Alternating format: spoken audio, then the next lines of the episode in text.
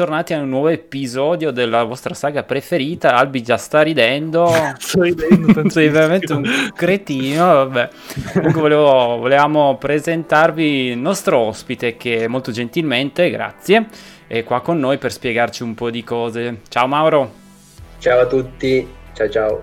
Mi stava già rovinando l'in- l'intro, non so se avete notato. Eh, Eh, addirittura. non sono abituato. Non sono abituato a queste cose, quindi dovete avere pazienza. Invece Niente, passerei tutto- subito tutto la palla al potente Alberto che ci spiegherà un po' la serata di stasera. Aspetta Oh. che devo mettere, per essere potente devo mettere la visuale da mod. Tra l'altro avete visto che Albi ha le cuffie che sono diverse rispetto alle altre puntate. Cinesi, Ah, È un upgrade. in tema, in tema con la puntata di oggi. salutiamo tra l'altro Eh. Nigredo che ci segue. Ciao Nigredo. Benvenuto, benvenuto. Dunque, volevo presentarvi questo personaggio che c'è oggi qui con noi, il caro Mauro, che è un mio caro amico, ci conosciamo da tantissimo tempo, abbiamo lavorato insieme per tanti anni, abbiamo, in realtà già prima, nel senso, abbiamo fatto parte di università insieme. E come me lui è un tu cosa sei, più naturalista però, ti, ti, ti Sì, ho fatto, sì, ho fatto triennale scienze naturali, tu invece avevi fatto biologia, poi sono passato al lato oscuro, eh, ho fatto una magistrale in biologia, quindi poi sono diventato più biologo eh, per, la base, per la base naturalistica. Sì, ecco. io in generale mi definisco anche sempre un biologo naturalista, comunque i temi che abbiamo affrontato facevano parte più che altro delle scienze naturali. Anzi, sono pentito di non aver fatto scienze naturali anche la triennale. Vabbè, puoi ricominciare. Eh, no, No, ok, Io. Mauro lo conosco invece perché ovviamente sempre in ambito universitario, conoscendo Alberto, ogni tanto ci capitava di fare qualche fotografia, qualche uscita, eccetera, insieme e quindi è da un bel po' che lo conosco anch'io, ecco, in maniera Esatto, più superficiale però. e ovviamente an- anche Mauro è un bravissimo fotografo. E questa cosa vi stupirà, cioè noi conosciamo Mauro e Mauro conosce noi comunque. Ah, Perché- Mauro non ci conosce affatto. È incredibile. No, perché loro mi stalkeravano e io invece non. esatto. Loro sanno mia cosa faceva. Non mi fa ridere Mauro. Bene, potremmo stare qui a parlare di cazzate penso tutta la sera, Sì, ma esatto. ma eh, dobbiamo fare un discorso serio, ovvero Mauro ci vuole raccontare la sua esperienza eh, che ha principalmente eh, fatto nella regione Lombardia, se non sbaglio, sul Sì. controllo di alcune specie che vengono definite aliene. Eh, ci sai raccontare qualcosa? Ovviamente sì, ma come mai vengono definite aliene? Cioè di cosa si tratta esattamente? Allora, sì, appunto in Lombardia mi sono occupato queste, del monitoraggio di queste specie eh, aliene, ovvero specie che non sono endemiche del- della nostra penisola, eh, che sono arrivate qua mm, con, con l'importazione di, eh, di merci, in particolare quelle di cui, di cui vi parlerò sono eh, specie che arrivano dal- dall'Asia e, e che noi ci siamo trovati qua eh, in Italia e che quindi abbiamo dovuto in qualche modo arginare, ehm, oddio, ce l'ha imposto la comunità europea in realtà, Mm. di arginarle perché sono degli, degli organismi, degli, degli insetti in questo caso che ehm, è la comunità europea che ci eh, richiede di, di controllare perché potrebbero essere poi pericolose eh, un po' per diversi ambienti e quindi vengono chiamate eh, aliene o invasive proprio per questo motivo, perché non sono nostre e dobbiamo in qualche modo controllarle. Arrivano qua e si trovano in un ambiente completamente diverso da loro, non hanno dei, dei predatori naturali e quindi trovano un po' campo libero. Eh, Esatto, è un po' come- Un po' come il discorso dello scoiattolo grigio, un po' come Eh, la esatto. storia delle nutrie, ok, che sono animali diversi ovviamente, sono più Esatto. grossi, più vistosi. Eh, forse se ne sente parlare di più rispetto a questi insetti Sì. che in realtà eh, probabilmente fanno anche molti più danni questi insetti, in realtà soprattutto penso da un punto di vista anche economico per le culture agricole. Sì, perché sono eh, due specie, quelle di cui parlerò sono, sono, sono tutti coleotteri, Ehm, quindi parliamo di insetti, coleotteri.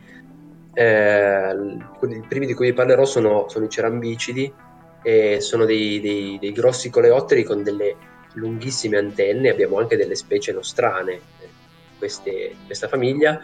Eh, questi sono abbastanza riconoscibili perché sono un po' più grossi rispetto a quelli che abbiamo noi, sono completamente neri e hanno dei, dei pallini bianchi o azzurri sulla, diciamo, su tutto, tutto il corpo. Quindi sono anche molto belli, cioè sono anche molto sono belli, molto belli. Sì, in realtà sono molto belli. Eh, è difficilissimo da, da, da, da, vedere in natura, cioè vederli eh, quando si gira.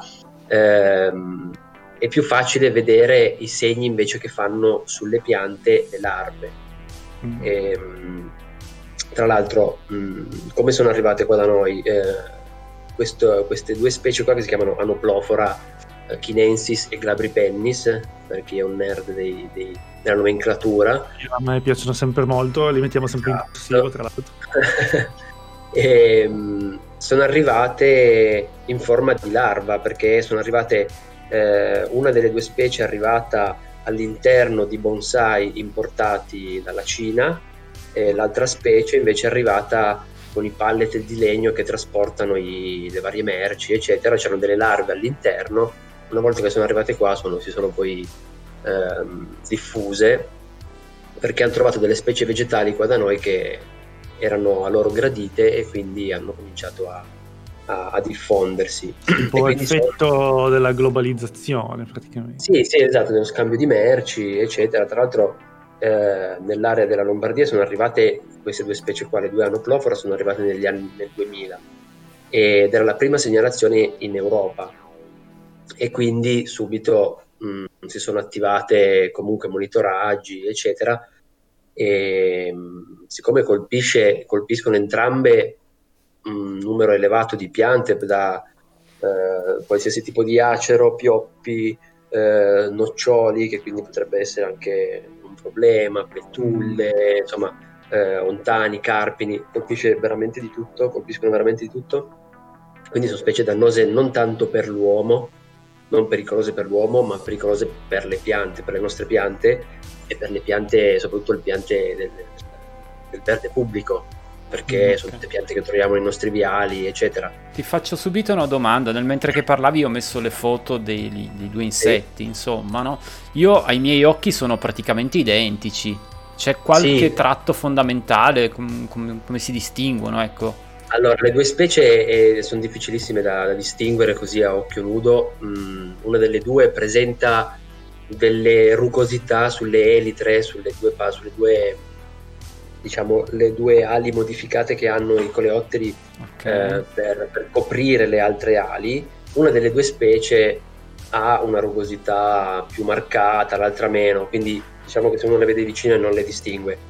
La cosa che le distingue invece molto è eh, il sito di ovodeposizione, cioè dove l'adulto va a deporre le uova, perché la, la, l'anoplofora chinensis depone alla base degli alberi quindi nella parte bassa. Che, che è questa che stiamo guardando per inciso.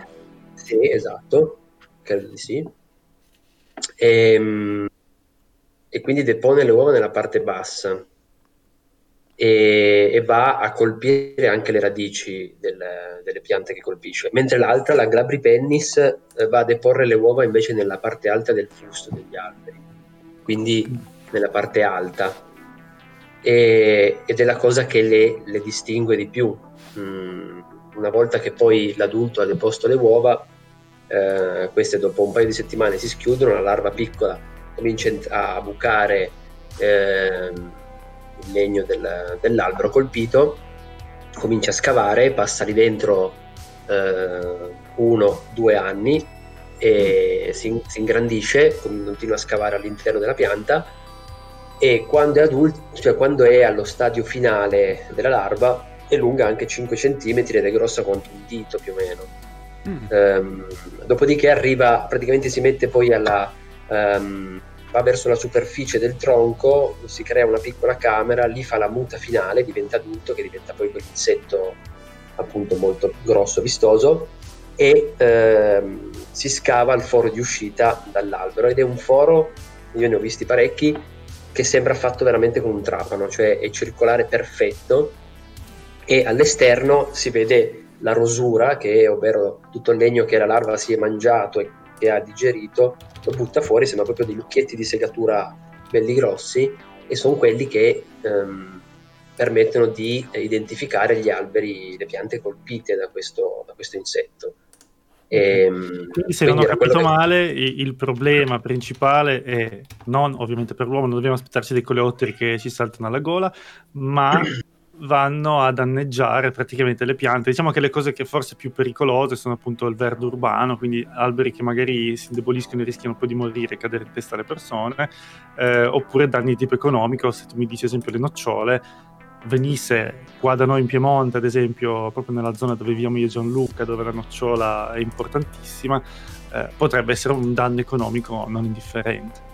Sì, quello sicuramente. C'è il pericolo, come hai detto tu, del, della, della stabilità delle piante, ovviamente, perché se una pianta viene colpita da tanti individui o a tante larve all'interno, pian piano potrebbe anche eh, diciamo, cedere strutturalmente ehm, deve averne tante all'interno. Eh. Io ho visto delle piante colpite anche da 15 larve contemporaneamente e, e, diventavano effettivamente poi magari con gli anni cominciavano ad ammalarsi la, le piante e a, a, a, cedere. E in più il danno, chiaramente il danno economico perché eh, come hai detto tu, piante, alcune piante da frutta eh, come il nocciolo potrebbero essere colpite, c'è la Noplofora chinensis, quella che colpisce alla base delle piante, è, è molto ghiotta di, di, noccioli e mm, diciamo che eh, al momento mh, mm, si è trovata l'altra specie, la Glabripennis, anche qua da noi. Negli ultimi anni ci sono stati un paio di avvistamenti sia in Val di Susa che eh, proprio nella provincia di Cuneo, nella città stessa di Cuneo. Mm però per fortuna al momento è l'altra specie, la Glabripennis, che è quindi quella che va a colpire la parte alta dei, dei, dei fusti e non, non, sembra amare particolarmente i noccioli al momento. Quindi e... hanno una, un potenziale riproduttivo notevole, se riescono comunque a, sì. ad adattarsi e a spostarsi così facilmente. Sì, perché sono comunque ehm, diciamo dei volatori, non degli ottimi volatori, ma comunque si spostano, gli adulti si spostano anche di parecchio. E um, la femmina depone parecchie uova eh, spostandosi mm. di albero in albero. Quindi adesso non mi ricordo i numeri precisi mi sembra una cinquantina di uova più o meno. Quindi le loro capacità sì sono molto, sono molto elevate sia di spostarsi che di, di riprodursi eh, lì in Lombardia c'era per assurdo c'era una barriera molto importante per loro che era l'autostrada la Torino-Milano per dire eh, ah. una delle due specie veniva bloccata dalla, dalla Torino-Milano e quindi non riusciva ad andare a sud della Torino-Milano. Lì in Lombardia è dal 2000 che fanno monitoraggi e negli anni hanno abbattuto migliaia e migliaia di piante perché l'unico modo poi per eradicarle quando io individuo una pianta colpita è di, di andare ad abbattere la pianta e se si tratta della, dell'anoplofora uh, chinensis che quindi colpisce la parte bassa devo anche andare a a togliere le radici della pianta, perché eh, appunto potrebbe anche essersi insediata nelle, nelle, radici della pianta. Quindi è un danno notevole, poi la regione Lombardia in quel caso, soprattutto quando si trattava di giardini privati, va a sostituire le, la pianta tolta con una pianta non sensibile a queste due specie. Quindi, va, quindi non, non, c'è altra soluzione se non abbattere le piante. Sì, sì, sì, e spesso me lo, me lo chiedevano anche quando giravamo per fare monitoraggi ci chiedevano se non c'erano altre soluzioni, purtroppo no, perché anche andare a mettere degli, eh, dei, degli insetticidi vorrebbe dire andare a mettere l'insetticida all'interno della pianta, quindi mm, andando esatto. a danneggiare, esatto, e quindi non era possibile. Si utilizzano delle trappole a feromoni nelle zone colpite, dove ci sono tante piante colpite, per intercettare gli adulti quando escono da, dalla pianta. Sono queste trappole con dei feromoni, ovvero delle sostanze che eh, attirano, attirano, gli insetti e ne si catturava un po' in questo, in questo modo, però non tanti, ecco, non erano così okay. efficaci. L'unica cosa era riuscire a, a eradicarla da, da, un territorio e tagliando appunto le piante, a volte si tagliavano veramente come se una, immaginatevi una piazza di un paese con tutti gli alberi attorno, mi è capitato di vedere tutti gli alberi attorno alla piazza completamente tagliati per mm. questo, per questo problema. Beh, comunque anche quello è un danno economico perché... Ah sì, bene, sì, sì. Io tra l'altro... sono magari specie comuni però... Prima ho sì, messo sì, un attimo la foto appunto dei buchi, credo di aver azzeccato, insomma, tanto per, far, per rendere l'idea appunto a chi ci segue. E effettivamente erano dei buchi perfettamente circolari, eh, come, dite, come dicevi sì, tu, fa impressione la, la, precisione, ecco. Viene fatto con le mandibole. Sì, sì, viene fatto dall'adulto con le mandibole. Ci sono anche dei video proprio sul sito dell'ERSAF, che è l'ente della regione Lombardia che si occupa di, di questi monitoraggi ci sono un paio di video dove fanno vedere proprio l'adulto che esce dalla sua camera eh, di muta e si, si, scava questo buco perfettamente rotondo. Eh, sembra veramente fatto con un trapano. C'è stata una cosa carina perché in pratica la regione Lombardia quando individua delle piante colpite, anche nei giardini privati appunto, eh, va poi ad abbattere la pianta.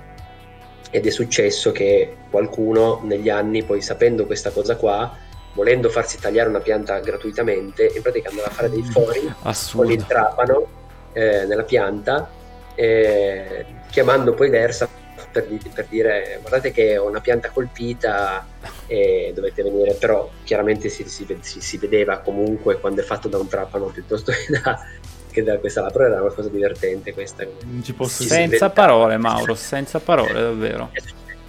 Eh, intanto ne approfitto un attimo per ringraziare chi ci sta seguendo, Roberto sì. e mm, Trouble Slitz.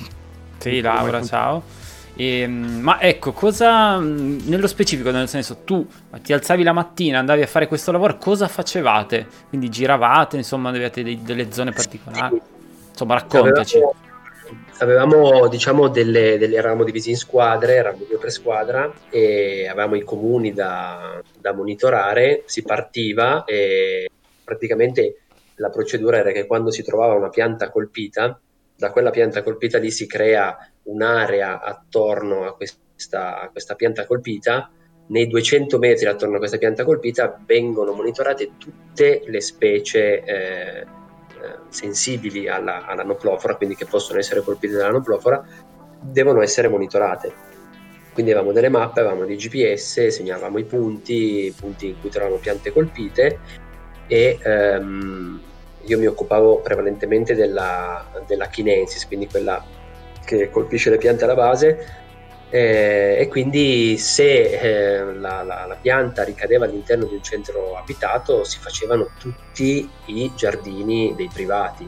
Quindi eh, immaginatevi appunto un paesino con tutte le villette a schiera e eh, le, eh, i suoi giardini bisognava farli tutti quanti. E quindi eh, c'era parecchia interazione anche con, con i privati alcuni conoscevano altri no alcuni ti facevano entrare più volentieri, altri un po' meno, eh, però diciamo che nella maggior parte dei casi si, si, si, riusciva a fare il monitoraggio, c'era quello che vabbè magari un po' ti insultava, ma tanto mi insultavano in una lingua che io non capivo, quindi andava bene.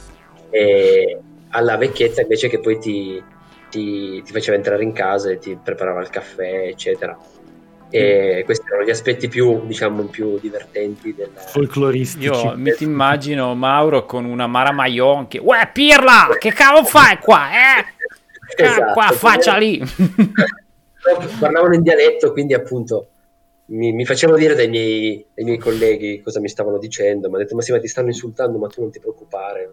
Però scusa, era anche un una cosa per loro, no? Intanto... Sì, sì, infatti mm, diciamo che nei comuni dove il problema era, era già noto da anni, quando arrivavamo praticamente non c'era nemmeno bisogno di citofonare, cioè ci vedevano e ci facevano entrare.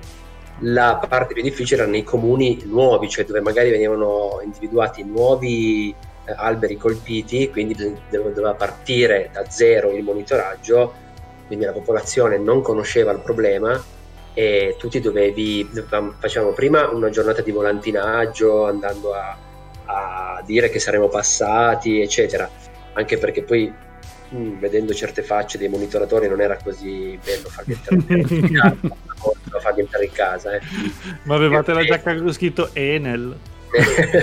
non avevamo, nostro, avevamo tutta la nostra attrezzatura, la nostra divisa, però comunque la gente non, non, si fidava, ma giustamente eravamo i primi a capirlo comunque che non, non si fidasse la, di noi. L'approccio però... tipico, ma lei quanto paga al mese di luce? lei quanto paga al mese di, di alberi? Quanto Perché paga? Noi... Esatto, esatto. Scambierei no, però... mai il suo albero per due fustini, cose del genere. Assurdo. Sì. Noi avevamo il catalogo dei, delle piante sostitutive in caso dovessimo abbatterle. Dettagliamo queste, come... ma le offriamo. Vede un bel lacero del 96. È, una battuta o è vero?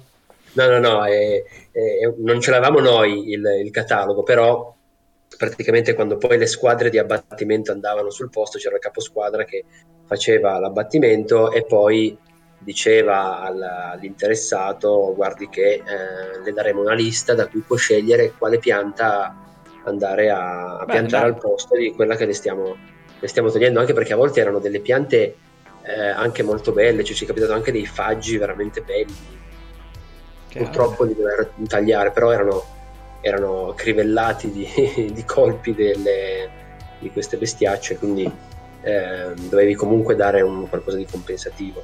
Cioè, comunque mi pare comunque una, un'ottima iniziativa, cavolo ti facevano anche scegliere, chapeau ecco, eh, complimenti. Sì, sì, sì, c'erano, c'erano un po' di, di, piante diciamo papabili, possibili. E quindi comunque la regione Lombardia ci investiva parecchio, è vero che riceveva anche dei soldi dalla comunità europea comunque per fare questi monitoraggi, eh, perché essendo la comunità europea che chiedeva di fare questi monitoraggi, chiaramente dovevano, ricevevano questi soldi ed investivano anche in questo modo, altrimenti la popolazione l'anno dopo non avrebbe più permesso di, di, fare, di entrare in casa di sicuro. Certo. Io Ma per caso colpisce anche la Robinia o la Robinia è esclusa da questo? No, la Robinia no, purtroppo non la... Non quelli che potevano essere colpiti liberamente. No? La robinia è la gaggia, vero? O dico la gaggia. La, la gaggia, nel nostro sì. dialetto, che è un legno che brucia bene, diceva mio nonno nella stufa. Eh. Eh sì, Ma non so, alla, alla fine è una piantaccia, eh, perché non...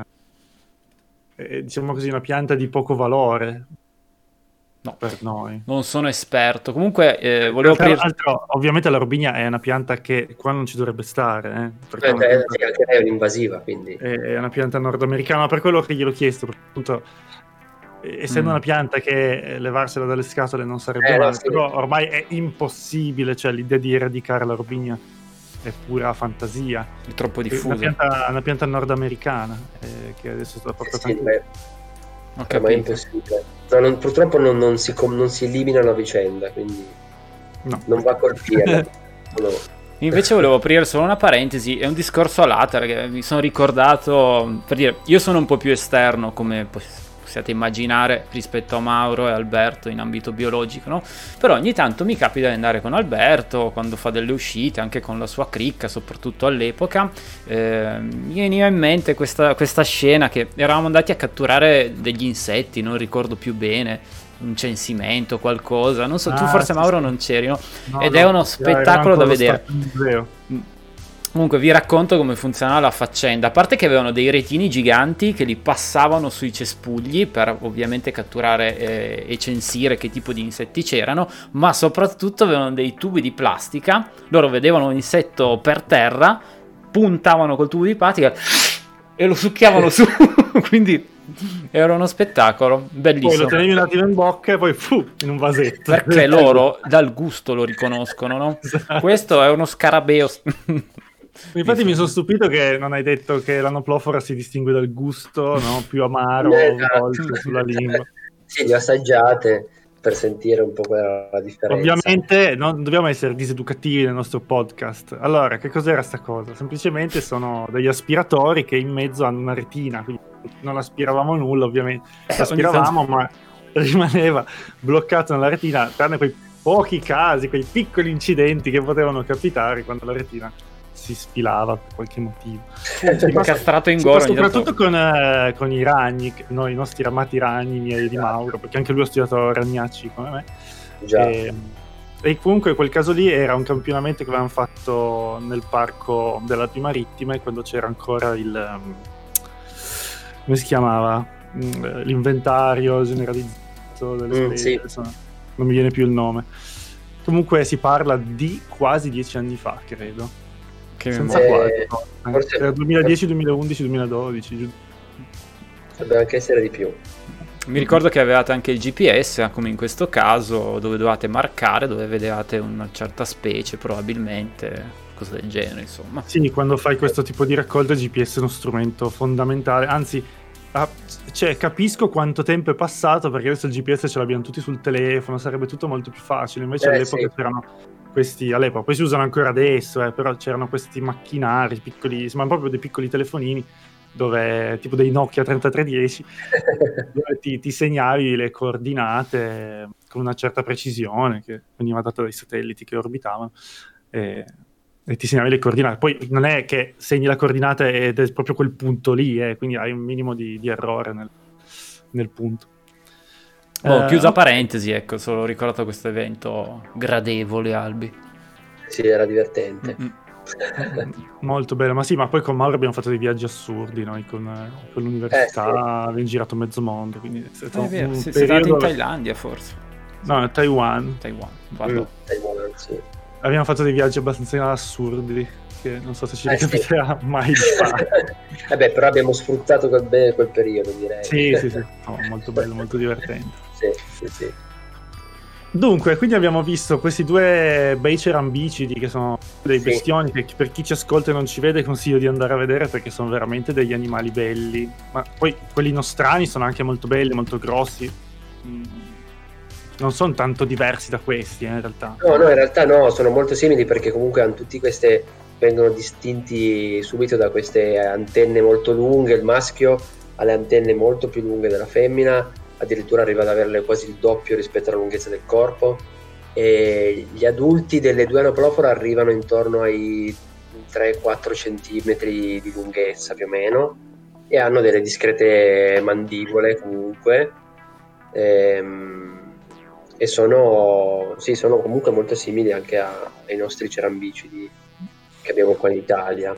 Anche interessante che un animale, un insetto così grosso che riesca a volare quasi contro le leggi della fisica, è veramente sì. pesante no? per essere un insetto. Sì, sì, sì, sì no, effettivamente poi non, non volano benissimo, però eh, riescono comunque a compiere delle discrete distanze, tant'è che in Lombardia comunque diffusa davvero in tantissime zone. Le prime zone colpite sono state quelle di Nerviano e Parabiago, che sono due comuni eh, vicino a, Milano, nella cintura di Milano. Lì c'è un grosso vivaio a Parabiago e probabilmente è partito un po' tutto da, da quella zona, ecco, mm. per quanto riguarda l'Onoplofora. Adesso è arrivata anche qua da noi in Piemonte bisogna capire come, come ci è arrivata la, la Gladripennis perché probabilmente anche lì trasportata da qualche, da qualche materiale comunque di legno all'interno c'era qualche larva probabilmente. Sì ma è, è, cioè, è abbastanza facile da immaginare basta che qualche azienda si fornisca in Piemonte si fornisca da qualcuno che si trova in Lombardia gli porta degli assi di legno anche solo dei pallet magari va a sapere sì, sì esatto, esatto eh, niente, trasporti con furgoni e eh, tutto, fai in fretta a portarti dietro un adulto, cioè fe- una coppia, no? un maschio e una femmina, e da lì può cominciare tutto qua. Invece sì, una domanda. Bastano le, larve, bastano le larve all'interno della... anzi, sono quelle che poi sono più pericolose. E le larve e... vivono di più dell'adulto, immagino, cioè gran parte del ciclo vitale sì, è larvale. Sì, sì, sono, sono due anni, passano due anni all'incirca all'interno della pianta e l'adulto, oddio non mi ricordo, però mi sembra sia annuale, quindi eh, sì, immagino, sì, la maggior parte allo stadio, allo stadio, larvale, le larve sono belle grosse, belle cicciotte, bianche, tutte bianche, cicciotte, lunghe. Eh, sì, perché un po' come, come logica, solitamente eh, lo stadio larvale io me lo immagino sempre come il momento in cui si accumula energia, si accumula energia al massimo, sì. poi diventi adulto e diventi praticamente più soltanto un mezzo per riprodurti, no? Quindi cioè, il tuo scopo alla fine è sempre quello di, di riprodurti, no? quindi accumuli energia come larva, diventi adulto, ti riproduci, muori e dai via all'altra generazione. Esatto. Che arido, cosa... Albi. Potrei dire anche di peggio. Potrei dire che ad esempio molte farfalle non hanno neanche l'apparato boccale, i maschi servono proprio solo per riprodursi. Vabbè. Comunque, invece volevo fare una domanda. Um, sì. Sai che avevamo fatto una puntata sulla Vespa cinese? Aspetta, ricordo male. Ah, sì, sì. Eh. Um... Uh, oh, fatto mi sfugge la cimice la, bla bla bla. la Vespa Samurai esatto fatto, scusami. che era, era stata, è stata introdotta anche in Piemonte tra l'altro contro le cimici se non ricordo male. Esatto io volevo chiedere proprio questo eh, siccome è un animale che fa dei danni enormi questo eh, non c'è qualcosa di simile un nemico naturale chiamiamolo così in termine allora, maccheronico? Sì. Sì, c'era era sempre un'altra, era sempre un'altra vespina che era un parassita della, dell'anoplofora che però avevamo provato a introdurre ma non ha diciamo, sortito gli effetti sperati e quindi è stata poi abbandonata questa, questa prova. Però sì, ci avevano provato, come sempre si prova con un nemico naturale eh, che però qua da noi non è riuscito ad attecchire, come invece è capitato per altre cose e quindi è stato poi un po' abbandonato al momento. E l'unica cosa appunto è questo contenimento, ma che io sappia il, um, quando stavo ancora lavorando lì, al momento l'unico comune che è, era da quattro anni oramai non più colpito dall'anoplopora era il comune di Gallarate, eh, perché mh, si deve continuare anche dopo che io ho trovato un anno, non trovo più piante colpite in un comune, devo andare avanti comunque altri 4 anni a fare il monitoraggio per essere sicuro che eh, sia stato completamente eradicato da, da quel comune. E quindi, quindi, l'eradicazione è stata fatta semplicemente eliminando le piante? Sì, eh, sì esatto, esatto, esatto. Però in alcuni posti è talmente dire, presente che ci vorranno anni e anni. Poi negli anni, i primi anni hanno abbattuto veramente migliaia e migliaia di piante, poi pian piano si sta diminuendo adesso, però... Ma poi di queste piante cosa ne fanno? Cioè le bruciano? Vengono, vengono triturate, vengono tutte triturate. Ah. Ehm, vengono portate in un magazzino e vengono triturate completamente. Utileranno per fare e... compensato, truciolato magari una volta. Non ho idea, non ho mai chiesto effettivamente cosa, cosa ne facessero poi, però sì, spero che in qualche modo lo riutilizzassero anche. Eh, però è un Beh, monitoraggio che avanti devono assicurare che le larve vengano triturate insieme alle eh, esatto. esatto. comunque è un monitoraggio che va avanti dal 2000 e sta continuando quindi insomma, è una lotta molto, molto lunga però comunque hai detto che c'è una diminuzione perché dei comuni sono free sì. ad esempio quindi funziona ecco seppur sì sì sì, sì sta funzionando okay. perché se lo si fosse lasciato completamente libero chiaramente avrebbe fatto una, una devastazione, quindi l'unica cosa è cercare di contenerlo in questo modo. Hanno fatto il monitoraggio oramai, hanno un'esperienza di parecchi anni, lo fanno molto bene e eh, hanno cominciato a farlo anche qua da noi, appunto per, nei due posti dove, dove è stata trovata da noi. Però sì, funziona, è una cosa molto lunga, ma va tenuta comunque sotto controllo, altrimenti scappa mm. di mano eh, si, si, estenderebbe sempre di più, ecco, potrebbe andare a colpire eh, porzioni di territorio, di nostro territorio sempre, sempre maggiori, chiaramente. Più grandi. Trouble e dice, oltre... cippano le piante. Eh? Come? Dalla chat piante. ci dicono, sì, esatto, cippano sì. le piante. Sì, sì, sì, è il termine, termine tecnico, vero? Termine tecnico. Senti, ma cambiamo specie, va? Che questa qua direi che l'abbiamo esplorata a fondo. Mi hai sì. detto che ti sei anche occupato di, un'altra, di un altro insetto, no? La sì. papiglia japonica. Questo esatto. un, cioè, è una specie che ha un comportamento simile o attacca cose diverse? No, allora è completamente diverso perché allora, è molto più piccolo, è della famiglia dei rutelidi, è un colotterino piccolino molto bello perché è un, un colore verde bronzato eh, molto, molto evidente ed è anche lui molto simile a French che abbiamo anche qua da noi e si distingue un po' per questi ciuffetti bianchi che ha sull'addome. Diciamo sembrano se uno li vede a distanza sembrano delle macchiette bianche che ha sull'addome. In realtà sono questi ciuffetti di peli ehm, bianchi. Ehm, molto più piccolo e in realtà lui questa specie qui allo stadio larvale eh, si trova nei terreni nel terreno soprattutto prati umidi.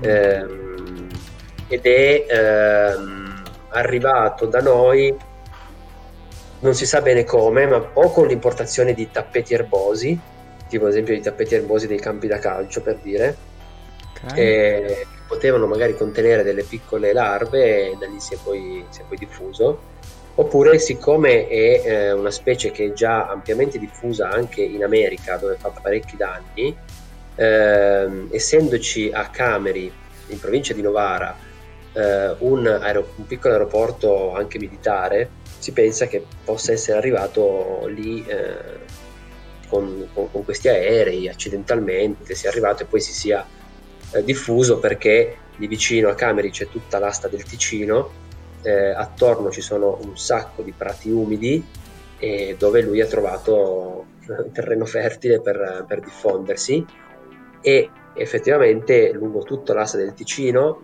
è presente questa specie e mm, oramai si stava estendendo sempre di più a sud. Quando ho cominciato a lavorare io, effettivamente mi hanno assunto proprio per il monitoraggio di quella specie lì.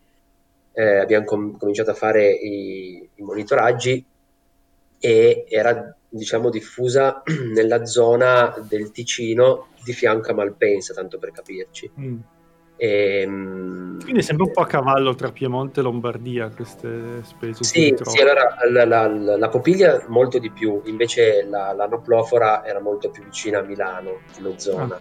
E, ehm, invece eh, la popiglia era già a confine Piemonte e Lombardia perché il Ticino fa proprio da confine. Sì, sì tra le due regioni, quindi si è diffusa lì, ha cominciato a diffondersi e mm, noi abbiamo cominciato a fare i campionamenti per valutare l'entità della popolazione. Si fanno in inverno i carotaggi nel terreno, eh, si tira fuori un, un, un cubo di terreno, eh, di prato, e si va a vedere quante larve c'erano all'interno. Mm. E, mm, si contano e si fa una stima di quanti adulti potranno esserci, potranno sfarfallare poi in, uh, in tarda primavera-estate. E, e, quindi abbiamo cominciato a fare questi monitoraggi, facendo questi carotaggi del terreno, dopodiché mh, mm, ci siamo preparati per, uh, per, mettere queste trappole a feromoni di nuovo, uh, che attirano i, i maschi e le femmine sono delle trappole che sembrano un po' delle bombe. Eh, Ottimo! Che effettivamente sì, vedere, ne, abbiamo, ne abbiamo piazzate parecchie.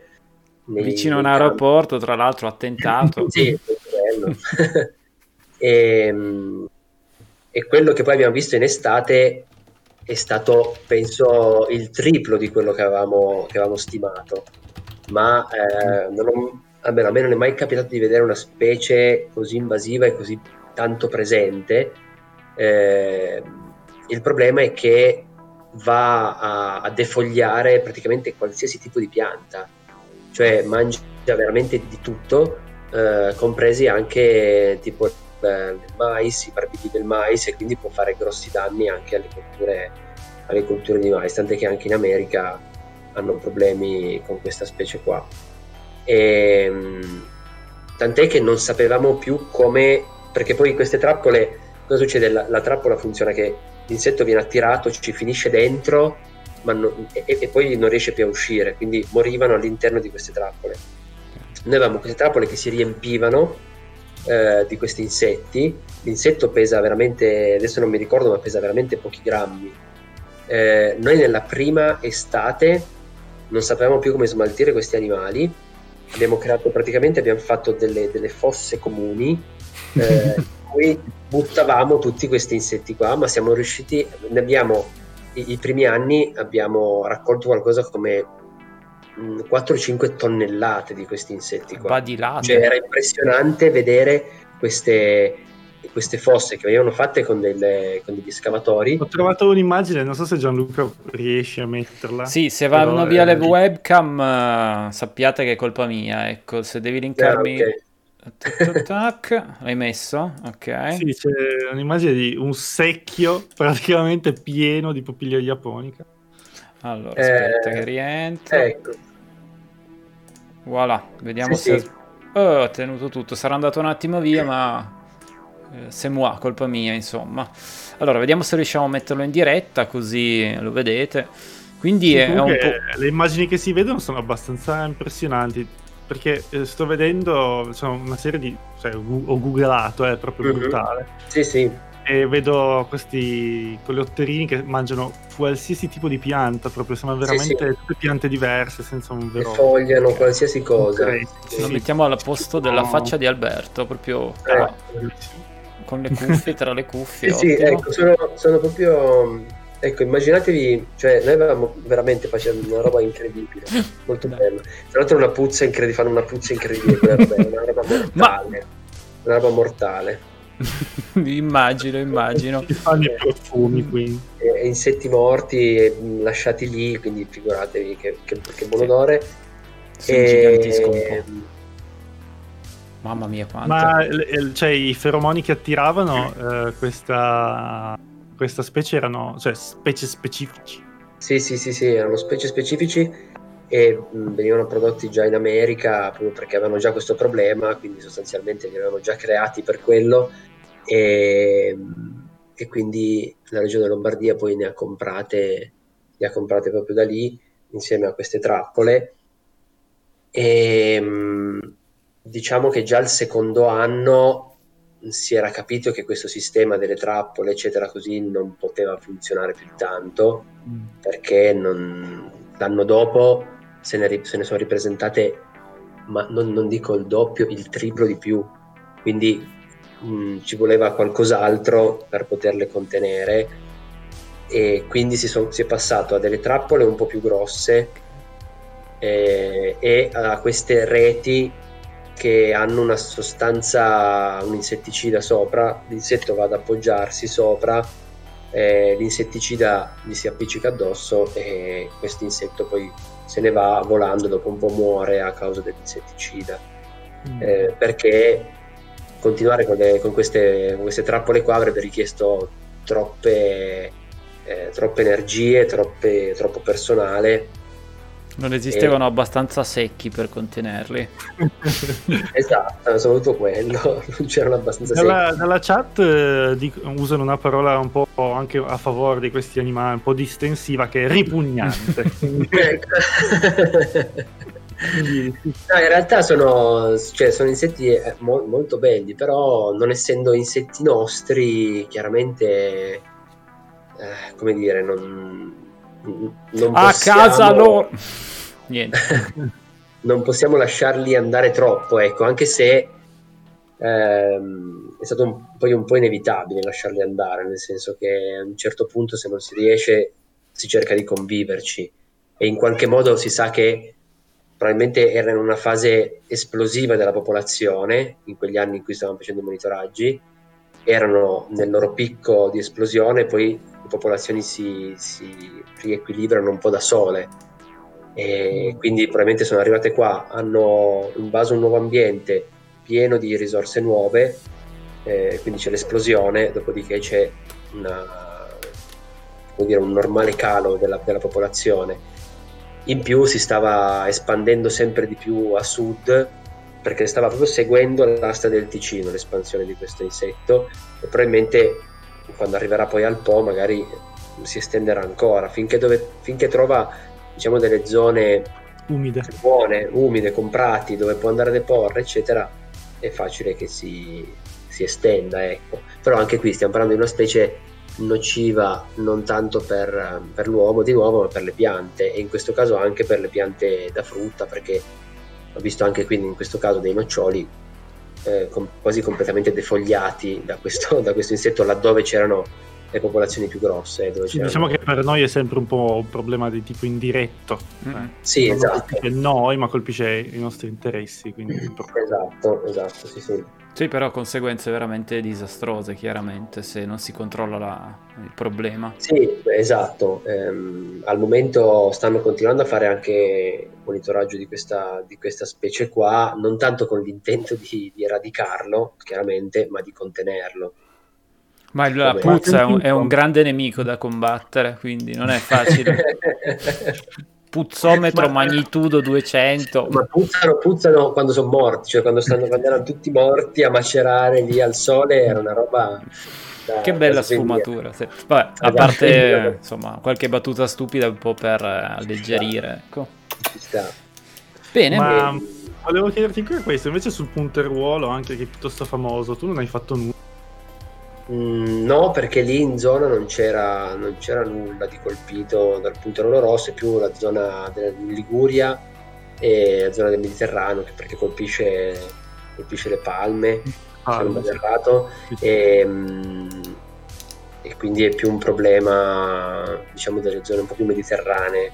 Però fa, fa degli eff- ha degli effetti comunque simili a quelli dell'anoplofora, eh, perché scava anche lui delle piante e quindi può, può danneggiarle però no, su loro, su quello no. C'era un altro, c'era un altro cerambicide, la Romia, si chiama Aromia, che anche quello facciamo dei monitoraggi, e sempre, sempre anche lui un cerambicide che però colpisce esclusivamente piante da frutta, però era molto meno, molto meno diffuso e, e questa specie qua eh, c'è anche da noi cioè esistono anche nostrani questi perché a vederlo sì. così mi sembra di averlo già visto okay. sì sì ci sono anche delle specie, delle specie nostrane ma questo qui in particolare è una specie che adesso non mi ricordo quello lì come, come era arrivato perché non ero non seguivo io direttamente i monitoraggi so solo che faceva un, un foro simile a, a quello delle, dell'anoplofora ma era invece di essere rotondo era, era ovale e quindi mm. aveva una forma diversa però la modalità più o meno era, era la stessa. Ecco. Ma su quelli che hanno le zampette posteriori un pochino più muscolose, forse. cioè che sembra che abbiano i muscoli sulle zampe. Eh, eh, non mi ricordo, mm, mi sembra fosse molto simile a, agli altri, però può, può essere mm. che abbiano qualche differenza morfologica. E, ehm, a proposito... può essere dell'animaletto, eh, vederlo così. Sì. A proposito di, di, di odori, prima mi è venuta in mente una cosa che mh, c'era una squadra eh, di non so se erano svizzeri o austriaci che hanno addestrato dei cani a riconoscere l'odore di queste due specie, sia di Anoplopora che di, che di Popilia, e eh, per andare a individuare gli alberi colpiti. E in alcune occasioni si sono rivelati anche abbastanza precisi, abbastanza utili ehm, per individuare proprio gli alberi, gli alberi colpiti e quindi in alcuni casi utilizzavano anche questi cani da anoplofora in pratica. Bella pensata mi viene da dire effettivamente. Sì, c'era solo qualche problema nelle giornate tipo ventose perché ehm, magari individuavano alberi distanti da quello colpito perché l'odore magari si spostava e loro andavano a individuare magari un albero po' più distante e quindi c'era questo problema solo nelle giornate magari mh, particolarmente ventose, eh, anche perché individuare poi i, i segni dell'anno profano non era così facile, cioè la, quella, la chinensis che fa i, i fori a terra era più facile perché vedevi proprio questi mucchietti di segatura a terra, quindi era più facile, vede, oppure vedevi il foro di uscita. Ma per la Glavipennis che invece fa eh, questi fori magari anche a 6-7 metri di altezza eh, e soprattutto la, la, la rosura che, lui, che, lei butta giù viene dispersa, viene molto dispersa al terreno, non era facile da individuare, quindi eh, l'utilizzo di questi cani in alcuni casi poteva essere complementare all'umano. Ecco. Ma chi si occupava di quella che era Glabri Penis, insomma, saliva fino in cima? no, usavamo, usavamo dei, dei binocoli per vedere i segni in alto e laddove poi si, si, avevano dei dubbi, cioè si vedeva perché poi immaginatevi una betulla con tutte le imperfezioni che può avere su un tronco, eh, ti sembrava di vedere magari un segno, ma se non eri sicuro si andava poi a, a segnare, si segnava la pianta e poi c'era un, un monitoratore esperto che saliva e andava a vedere, a ah. verificare se effettivamente era colpita oppure no. E, Beh, bello. No, era, era, comunque interessante come, come, lavoro, molto interessante. Bene. Eh, Gianluca, vuoi aggiungere qualcosa? No, io direi che Mauro è stato impeccabile, veramente ottimo. Molto bravo. Sì, Addirittura. Sì. No, Dobbiamo no, solo più convincerlo a entrare nel team. Eh. Ma Vedremo, quello... se mi pagate bene potrei anche pensare. Certo, ti diamo esattamente niente, ok? Ok, va bene. Anzi, fare. guarda, doppio di niente. Anzi, fai darci qualcosa, va? Ok, va bene, va bene. Comunque sì, veramente ottimo, impeccabile, chiaro, ottimo, ottimo, ottimo. Ti ringraziamo. Grazie, grazie, grazie, grazie. Sì, sì. troppo gentili, troppo mm. gentili. Tra l'altro, eh, non so se eh, all'epoca non eri andato anche tra l'altro su Rai 3, avevamo fatto anche un'intervista, si vede che c'hai quell'esperienza. Ma no, no non, per, non, per quel, non, per, questo lavoro, certo. quando, quando ero ancora un giovane dottorando all'Università di Torino ero andato. No, avevano già finito. Avevano già, sì, avevano già finito, forse stavano sì. facendo assegno di ricerca o qualcosa del genere. Eh. E mm, sono andato, sì, mi aveva invitato Emanuele Biggi a... Grande a Emanuele Biggi. A Geo in Geo a parlare di, di ragni in diretta, tra l'altro, quindi mi stavo cagando anche sotto. Ma era nulla in confronto ai 10 minuti di attesa della nostra live. Esatto, esatto. questo, questo, conto alla rovescia che c'era mi ha messo molta ansia. Sì. Molta ansia, è fatto apposta, è fatto apposta. Eh, infatti eh, mi ha ricordato un po', un po' quel momento, esatto. Quasi. Quasi, sì, uguale. Però ecco... Ah, è stata anche una bella esperienza. Sì, mm. sì, no, è stato Figo. molto interessante perché eh, avevo visto un po' tutti i retroscena di studi, insomma, gente che c'era dietro, avevo conosciuto Sveva Sagramola. La cocaina che... Uh, no, niente. family, friendly. Ovviamente è una battuta, quindi non so neanche a specificarlo. Rai 3 non denunciarmi. Ok. Era andato tutto bene, adesso hai rovinato tutto. Ecco, ecco. Ci vuole un po' di rischio nella vita. Un certo numero di parole che non potevo dire e esatto. quello era. Ok. Albi, fai no, la chiusa tu? Che... No, beh, Mauro, se vuoi dire ancora. Mm-hmm. Ma... Sigla, sigla, sigla. No, no, no, Addio, ciao Mauro, grazie, sei un mito. ciao.